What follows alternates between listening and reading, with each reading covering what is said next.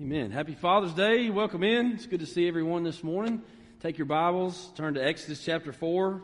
Hang on, and we'll be there in about 10 minutes. All right? But it's good to, uh, it's good to see everybody today. Welcome in. Uh, for those of you that don't know, this whole coronavirus thing makes it a little bit difficult to plan. And so, uh, with that, we are continuing to pray about what to do and how to do it here as we return to church, as it is a gradual return as we are planning for the future. But one thing that I can tell you is that beginning next Sunday, next Sunday, we'll go from three services to two. So that means a time change. And again, I realize we're having to stay on top of all these things, but I think everybody knows that it's a pretty fluid situation. So uh, we're going from three services to two, and we'll go to 8:30 and 10:30. 8:30 a.m. and 10:30 a.m. beginning next week. So once again, 8:30, 10:30 beginning next week. Two services, and we look forward to having you here for one of those or for both, whichever you decide. All right. So it's uh, it's good to see you again. Exodus chapter four. Today we're going to be looking at Moses as husband and father. Moses as husband and father. Now, if you look in the scriptures, this is a this is a man that we remember as being called of God, a man that is a, a voice for the values of God. He was an instrument of redemption for his people. He's featured in the Faith Hall of Fame in Hebrews chapter 11. But there's something else we probably have not taken note of whenever we think about the biblical Moses, which is he was a husband and a father. It's very little there in the scripture, but it's there, and if you study it, it's very impactful and very powerful. So, in Exodus chapter 4, if you're doing a character study of Moses, if you're looking throughout when he's mentioned, you, you're, you're not going to come away with husband and father being at the forefront of your takeaways for, for your, your scriptural or biblical principles today. But they're there, and there are lessons to be learned from this family characteristic. In Exodus chapter 2, the scripture teaches us that Moses escapes to Midian after an emotional breakdown of sorts that we'll look at in just a little bit. And basically, after a violent action on his part, he escapes to Midian, he builds relationships, and then he gets married. In Exodus chapter 2, verses 21 through 22, the Bible says that Moses accepted the invitation. He settled there with Reuel, the priest of Midian. In time, Reuel Moses, uh, gave Moses his daughter Zipporah to be his wife. And later, she gave birth to a son, and Moses named him Gershom, for he explained, I have been a foreigner in a foreign land. So that's where we start, that Moses is a husband and father. And we're not told much more about his family or their involvement as he led through the, the freedom movement from the Hebrews from Egypt to the promised land. We're not told very much about what his family did at that point. But in verse 19, the Bible says in Exodus chapter 4, before Moses left Midian, the Lord said to him, Return to Egypt, for all those that wanted to kill you are now dead. And then in verse 20 it says, So Moses took his wife and his sons, he put them on a donkey, and he headed back to the land of Egypt. And as he went, in his hand he carried the staff of God. Now we're going to revisit that in just a moment. Now that's just a very brief introduction of Moses as husband and father, but as we'll make a point later on, Moses is not the only father mentioned in this scripture passage today. Exodus chapter 4 to lay the groundwork for more points. If you look in verses 21 through 23, and stay with me because we're going to be reading and then we're going to be giving takeaways. But in Exodus chapter 4, verses 21 through 23, this is the continued assignment from God to his service. Verse 21. And the Lord told Moses, when you arrive back in Egypt, go to Pharaoh and perform all the miracles I have empowered you to do. But I will harden his heart so he will refuse to let the people go. Verse 22.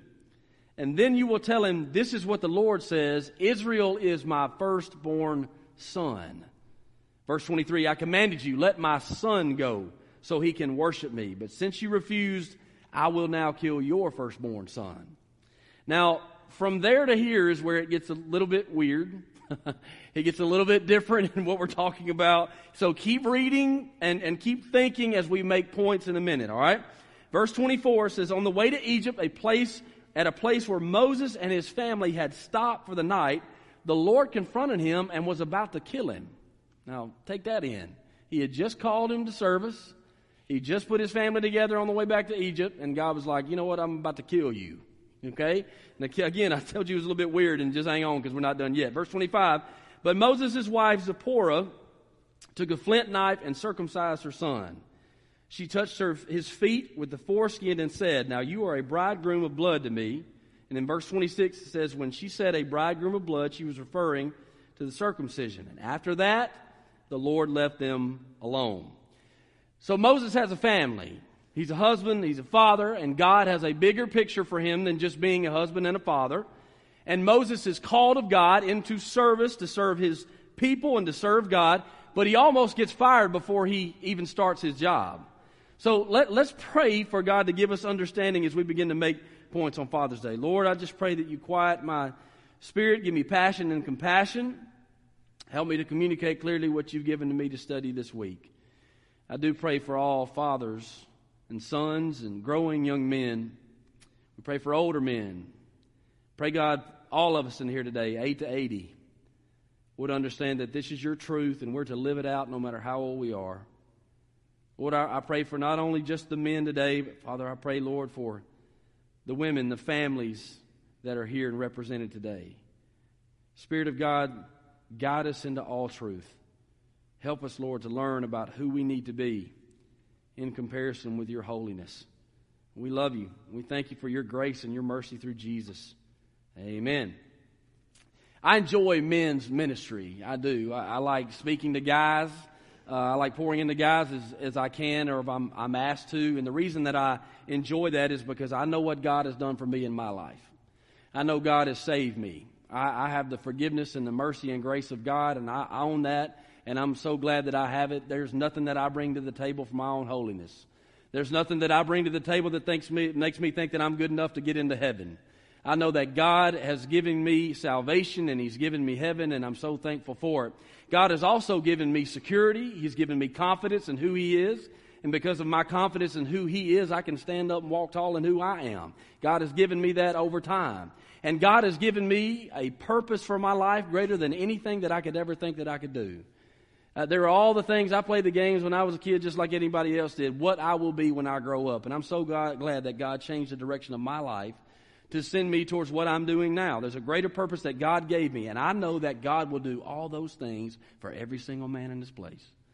I know that God is able to do that for every single person in this place. If you deal with insecurities, that God can give you security. If you're dealing with forgiveness, that God would give you forgiveness, that God would give you a purpose for His life. We've got a lot of young people that came in this church, a lot of children, a lot of teenagers that walked in here this morning, that you should start praying for God's will to be done in your life right now and watch Him work because He will. God will do that for you, and that's why I love pouring in to, to the next generation of men. Love speaking to men now because I know what God's done for me. But there's a there's a misconception amongst men at times about being a man of God or being led of the Lord to be a representative for God in His church or in His community. And that misconception is is that a, a real Christian man has reached this higher plane of morality somehow in and of himself to where he doesn't really need the daily graces and mercies of God, that he has just somehow reached this godly level of living that God's help is not anywhere near him and he does it on his own. And that is absolutely insane. It's false. In fact, the opposite is true. It's because I believe the godly man has begun to value so much the grace and mercy of God that it has changed his convictions about how he lives, and he becomes godlier because he is reliant upon God to be for him who he cannot be for himself. And that, that is where we are. And when I think about men going in a, a certain direction, who we are to be, who we are to, to aspire to be, sometimes we think we have to be this perfect person in and of ourselves. So, if you're an imperfect man in here today, today is your day. It's good to see you and welcome in because we're going to be looking at the man Moses because as much as we see him as this biblical hero, Moses is a man under grace that's been given the call of God and works for his glory underneath the mercies and grace of God. So let's start there with the first takeaway. Moses wasn't perfect, but Moses was led by the Lord. Moses wasn't perfect, but he was led by God. Now, what preceded our passage for today was God's call towards Moses in chapter 3. God called him by name. God called him by name on holy ground. He reminded him that, that he is the covenant God of his people, and his people were created for his glory, and they were to be a blessing to the world. And so God is, is calling to Moses, individual, to stand up to be who he should be. Now, he said to Moses personally in Exodus chapter 3, verse 10, I am sending you to Pharaoh. You must lead my people. That's what he said. I'm sending you to Pharaoh. You must lead my people, Israel, out of Egypt. Now, that's all in chapter 3. God is calling a man to the ministry. And when we see that, we must think that that man must have been so godly that he had no need to look at anybody else because Moses' light shone so brightly that he must have been the man that was to be the one to take the lead. Well, if you keep looking in the scripture and you go back to chapter 2, you'll find where Moses was enraged by an injustice and became so emotional that he killed an Egyptian man because that man was mistreating his fellow Hebrew brother. And the scripture says that he buried him in the sand. Once he killed that Egyptian, he buried him in the sand. And when you do things like that, you're doing it because out of conviction that you're ashamed that you've done that and you feel guilty. And so he buried him in the sand and then he fled to the land of Midian because he was scared that somebody was going to get him back from Egypt. And so the man of God that was been called in chapter 3 been called to the godly service that he would, would carry out for God's people, for God's glory. He ran from consequences in chapter 2 after he had taken the life of another man in chapter 2. So there was guilt and shame in his life. That's what I'm trying to tell you. There was guilt and shame in his life. Men, are you feeling a little bit better by now? And, and that's, it doesn't even stop there because when you get past chapter 2 and then you get to chapter 3 where God calls him, Moses did everything but say yes when God called him. Every time God would say, I'm calling you, he would be like, You got the wrong guy. In fact, five different times he protested and gave God his excuses of why he should choose someone else. Why? God, me, why would you allow me to be the one? Choose somebody else. I can't speak for you. Are you starting to feel better? This is why the writer of Hebrews says Jesus is greater than Moses, because Moses didn't live a sinless life. This is not an encouragement to allow you to stay in your sin. This is not an encouragement for you to give license to your excuses and say, well, just keep on living in sin and keep on making excuses because God will get to you one day, or hey, you're doing just enough, that's just fine. That's not what we're saying. What we are saying is that Moses wasn't perfect, but that underneath the grace of God, he was living out the call of God because in chapter 2 and chapter 3, we're told about the missteps, we're told about the shame, we're told about the guilt. And then in chapter 4, the Bible says in verse 20, Moses took his wife and his sons, he put them on a donkey, headed back to the land of Egypt, and in his hand he carried the staff of God. Men of God in here today, when are you going to stop living in chapter 2 and chapter 3 and get to chapter 4 of your life? How many of us are still walking in two and three, hoping to get to four, but we can't get there because we cannot get over ourselves. Cannot get over our shame, cannot get over our guilt. We've been giving God every excuse we can give Him for the last 10 years of our life. God's trying to lead us and our family to His call over our life. But we just gonna stay stuck in two and three. With His sin and excuses in the rear view, and the staff of God in his hand. He yielded to God and made his way to Egypt. He told his family, God's got a call on my life. Y'all get in a truck. We're going. And that's what happened. He took his family to Egypt. Now, and, and don't miss this. What he gave him was the staff of God. The staff of God in his hand. Now, if you read through the scripture, what God had given him was a, a very simple, common thing, a, a shepherd's staff. But underneath the power of God, it was something seriously strategic for His glory.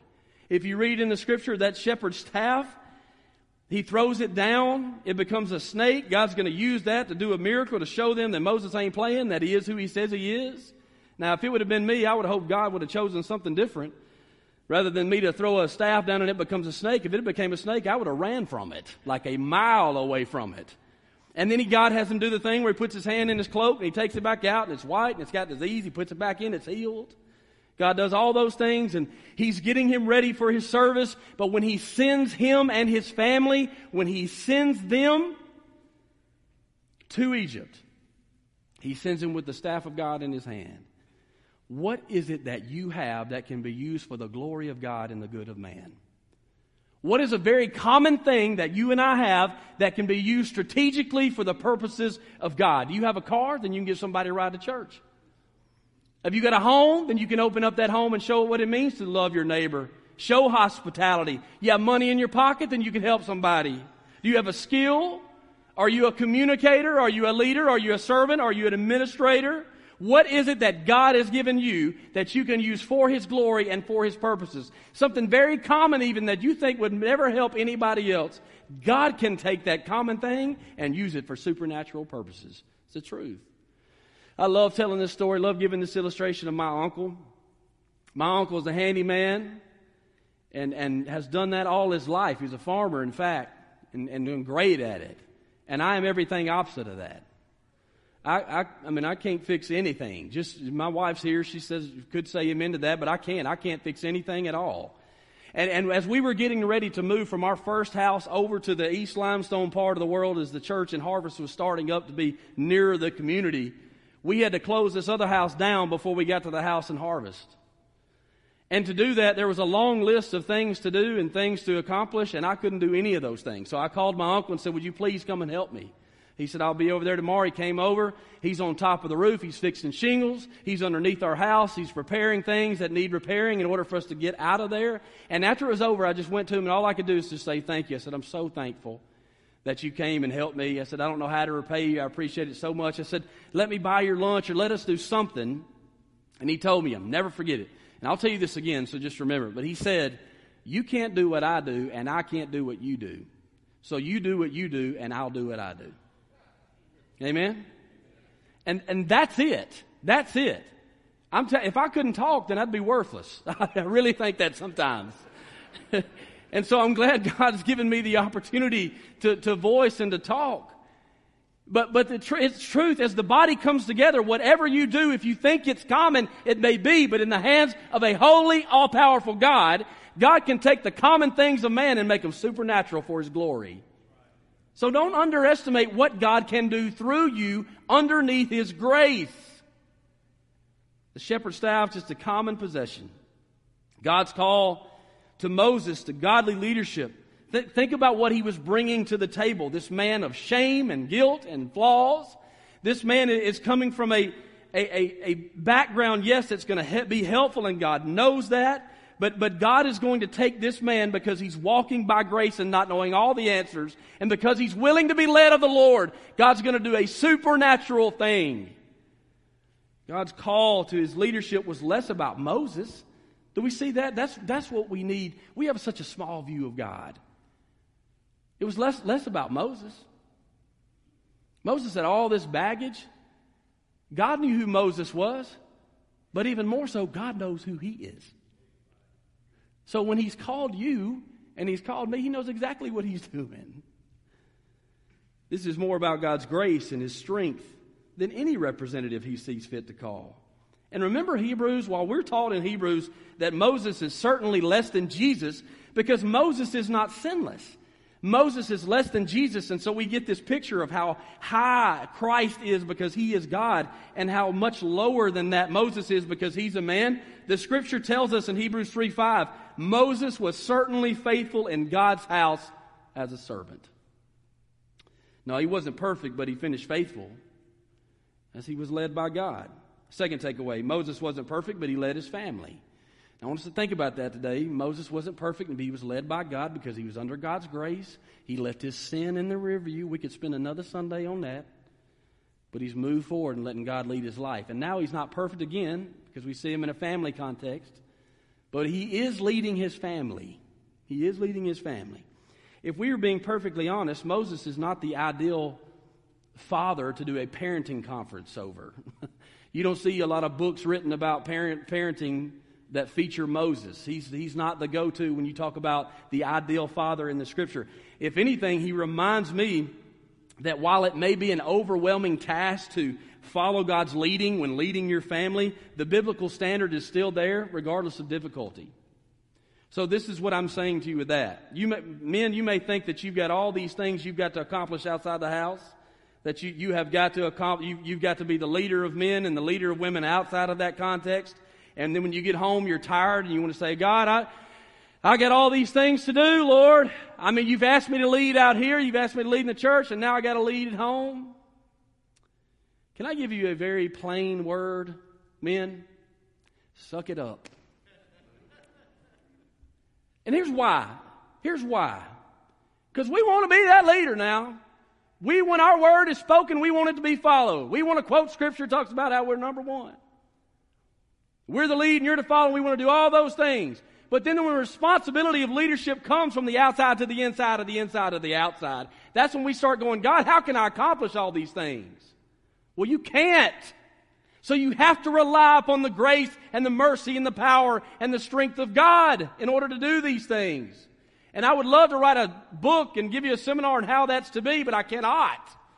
Because I'm a work in progress just like you, but what I have learned is that I cannot shake my fist at God and complain about the responsibility that He's given me when I want that responsibility. It can't be the two things. So the second takeaway is Moses is not perfect, but he led his family. Again, it's not how to be a perfect father, it's how to be the father under grace. So what, let's talk about what he did right and what he did wrong. What he did right was to take his family with him when he went on spiritual errands. Are you hearing me?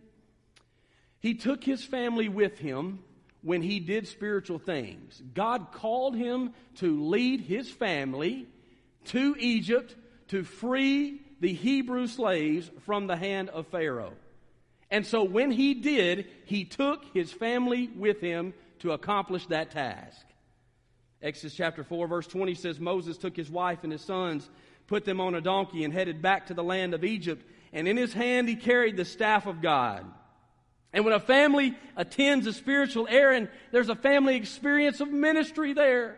There's a family experience of the work, the responsibility, the sorrow, the victory. You know, when we lead our families to do ministry things, they get to experience all those things. Some of those things are victorious. We get to see families put back together, people comforted, all those things. But you know what we also get to see? Sometimes it's hard and it don't work out like we thought, and our kids actually get to see that. That ministry sometimes is messy. And so you know when, when because we, we know this in Exodus chapter 18, Moses actually, for a time, we don't know all the details, Moses sent his family back to his father in law. I don't know why he did that. I don't know if it was because it wasn't safe at that time. I, am hoping that it was for the right reason, that there was a threat to his family's safety, maybe in the scope of the mission. And there are times when, it, when it's not the appropriate time to take our kids to do missional things because they're not grown yet. And so they've not matured yet in order for us to take them along with us. Missionaries on the mission field, a lot of times when we want to come from, from where we are to where they are, they will send back and say, if you're going to bring your children, they need to be of this age because when they get over here, it's time to go to work. And, and you can't be working on them when it's time to work on the mission. And so there is that balance that you have to determine whether or not they're mature enough to take to what you are doing so that they can experience the good of the mission. There is that. But listen, ladies and gentlemen, our kids need to, to learn to wait their turn, yes. But, but sometimes there are teachable moments when we can teach our children this is what ministry looks like. God has called us into the service, called us into ministry. I'm putting y'all on the back of a donkey and we're going there because that's what God says. So along the way, they get to feel the terrible ride of riding on a donkey all the way, but then they get to see the hand of God move over a people and free them.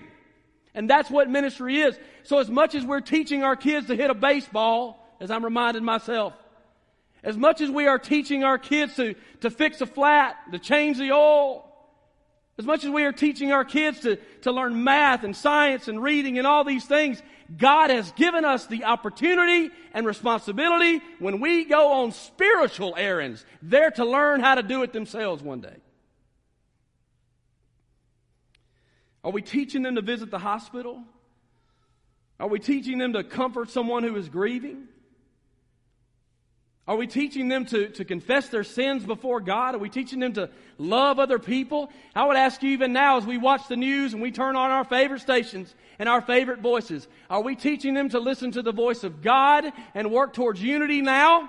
Or are we teaching them to be political for a world that's fading away? What about teaching them to reach across cultural lines? to reach someone with the gospel. And the truth is, is in all that, it's not glorious and perfect. Sometimes it's really just difficult and trying. But they learn.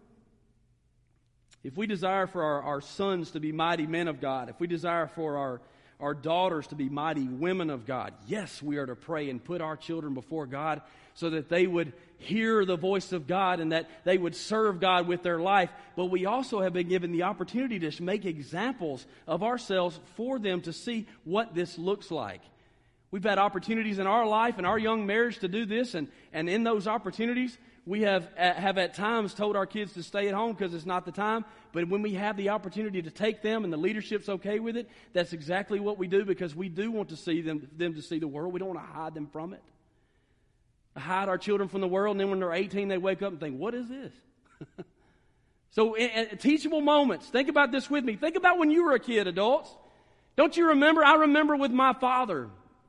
I remember my father getting me up on Saturday morning when the men were going to the church and they were cutting grass and bagging the leaves and they were doing all these things. They were going to take in uh, the, everything in the churchyard and they were going to make it pretty and everything was turning from spring to summer and fall to winter and all these things and they were doing that. And my dad took me along. I remember my dad took me along to men's breakfast and I don't know anything about anything, but my dad took me to men's breakfast and we sat there and I heard the word of God and I see men gathered together.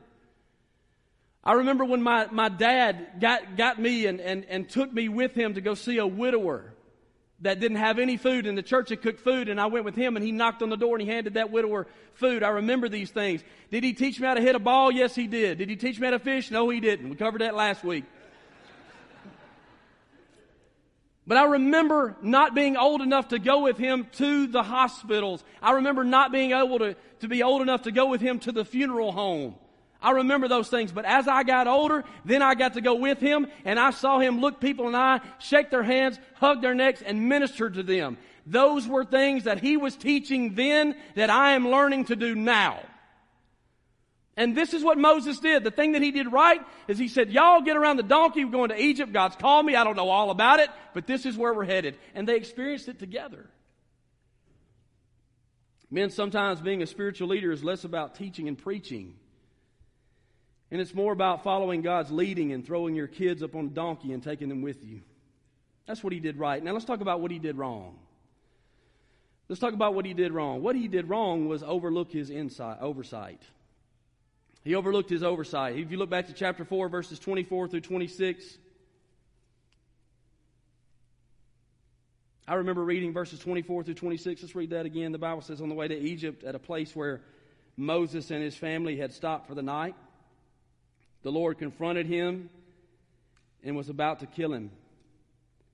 But Moses' wife, Zipporah, took a flint knife and circumcised her son, and she touched his feet with the foreskin and said, You are a bridegroom of blood to me. And when she said a bridegroom of blood, she was referring to the circumcision. After that, the Lord left him alone. One of Moses' sons was not circumcised.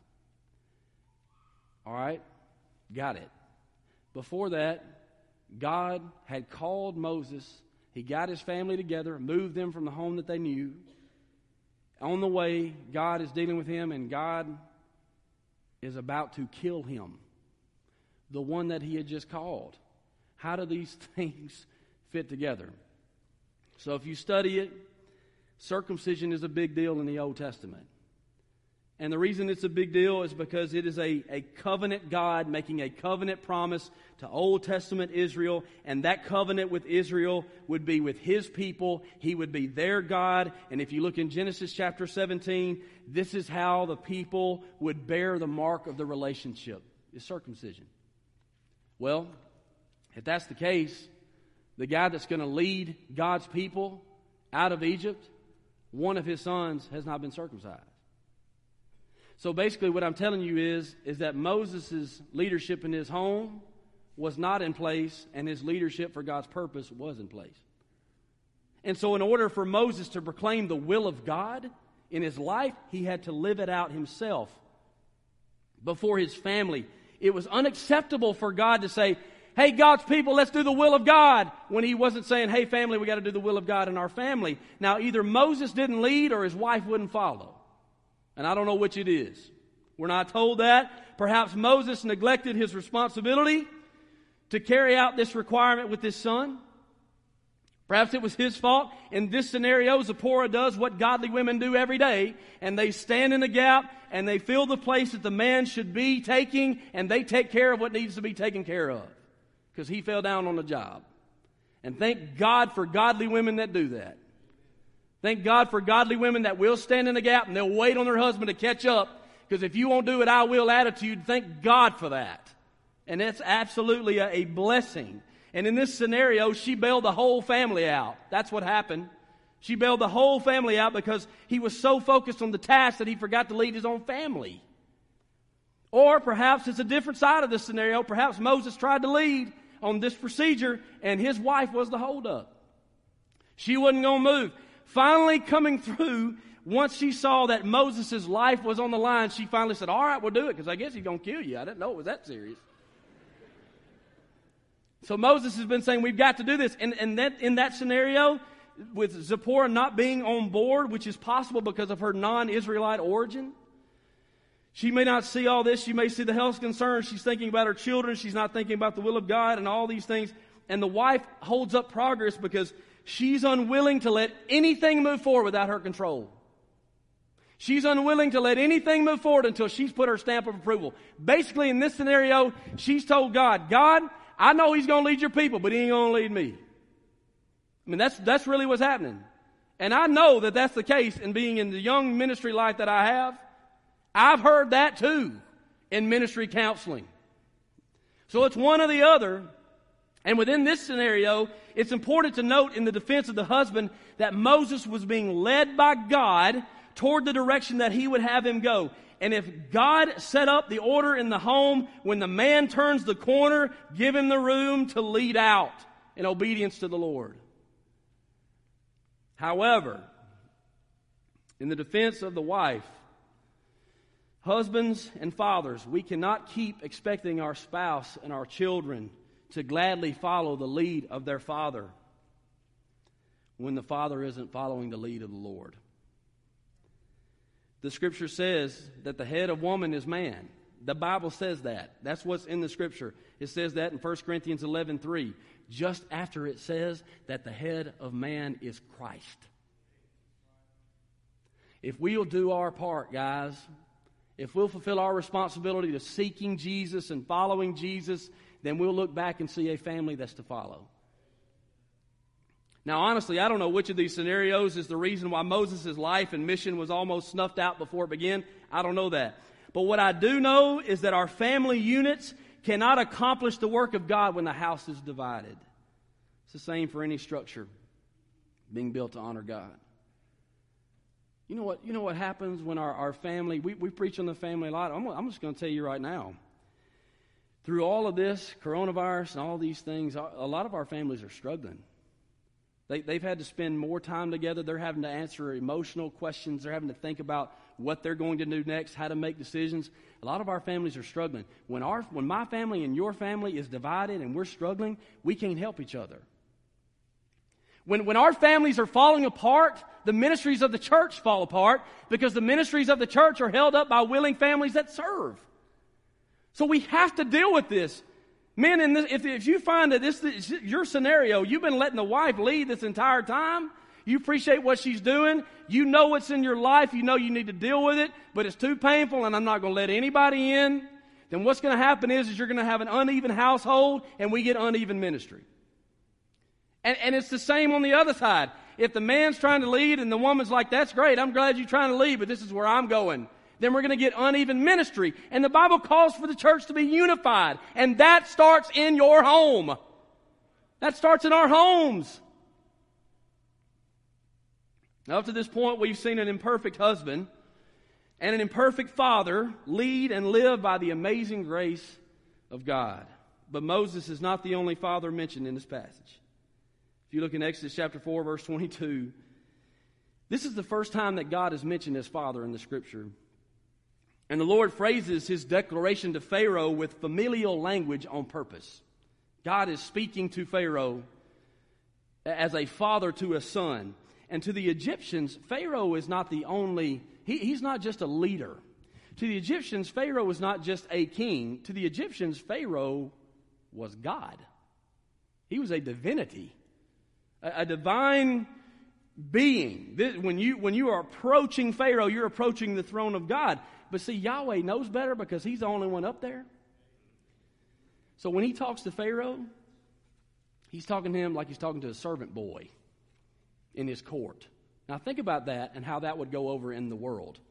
As he is talking to Pharaoh like he's nothing but a servant in the king's castle. As he's approaching him, he sends word to Pharaoh in terms of a father and a son. Look in the scripture, it says there, he says, Then you will tell him, This is what the Lord says Israel is my firstborn son. I commanded you, let my son go so he can worship me. But since you've refused, I'll now kill your firstborn son. And he's speaking in this familial language because in this culture, when a king declared that someone was his son, respect for the superior rank and authority of the father had to be. So, what does that mean? That means when God, through Moses, started speaking to Pharaoh, God was saying, You're messing with my children, and when you mess with my children, you're messing with me. Israel are my kids, and I'm their daddy. And I want my kids to worship me. And so I'm telling you now let them go, or it's going to be bad for you. When the king speaks, you line up with the king, or there's going to be things that come your way by consequences that are not going to be good. Now, I, I, want you to hear that from the God to Pharaoh part, but if we believe Jesus to be King of kings and Lord of lords, it goes back to what we said last week. Jesus says, Why do you keep calling me Lord when you don't do what I say? Today on Father's Day, you, might, you may identify with the Moses, the imperfect Moses who desires to be right with God, but who often can't get out of his way. We've all been there, haven't we? We desire, we desire to be, God, we want to do things that are right. We want to do big things for you. We want to serve you with our life, but we, for whatever reason, we just can't get out of our way. Why don't you yield? Amen. Yield to the Lord's leading, turn your life over to God, why don't you call on God to get right with God and take next steps toward God today? Stop thinking that you can't get to Him. That's why He makes confession. That's why He makes a, way for us to be right with Him through the blood of Jesus Christ so that we can confidently go to our Father who wants to take care of His Son. He wants to use you for His glory, wants you to worship Him in freedom. He doesn't want you to skip up in here on Sunday mornings dragging your sin. He wants you to walk in here tall and lead others to do the same. And this happens through faith in Jesus Christ. Turning from yourself and turning to God and walking with God. But maybe it's not Moses that you identify with. Maybe it's Pharaoh. And the king has spoken and you keep trying to be your own king. God continues to speak and you continue to lead. I've been there too. And especially if you're a child of God, God's going to let you know that you're not because there's only room for one. So if you do not yield your life and acknowledge God's one and only Son, you face the consequences of trying to run your life acting like you're the king. Separation from God forever. We're not talking about just bad parenting in here. We're talking about if you would remain the king of your life, you remain separated from the only one that can help you. Holy God, who's given of himself so that we may be right with him and right with everybody else through the sacrificial blood of Jesus Christ. Because in Matthew chapter 17, verse 5, God says, This is my dearly loved Son who brings great joy.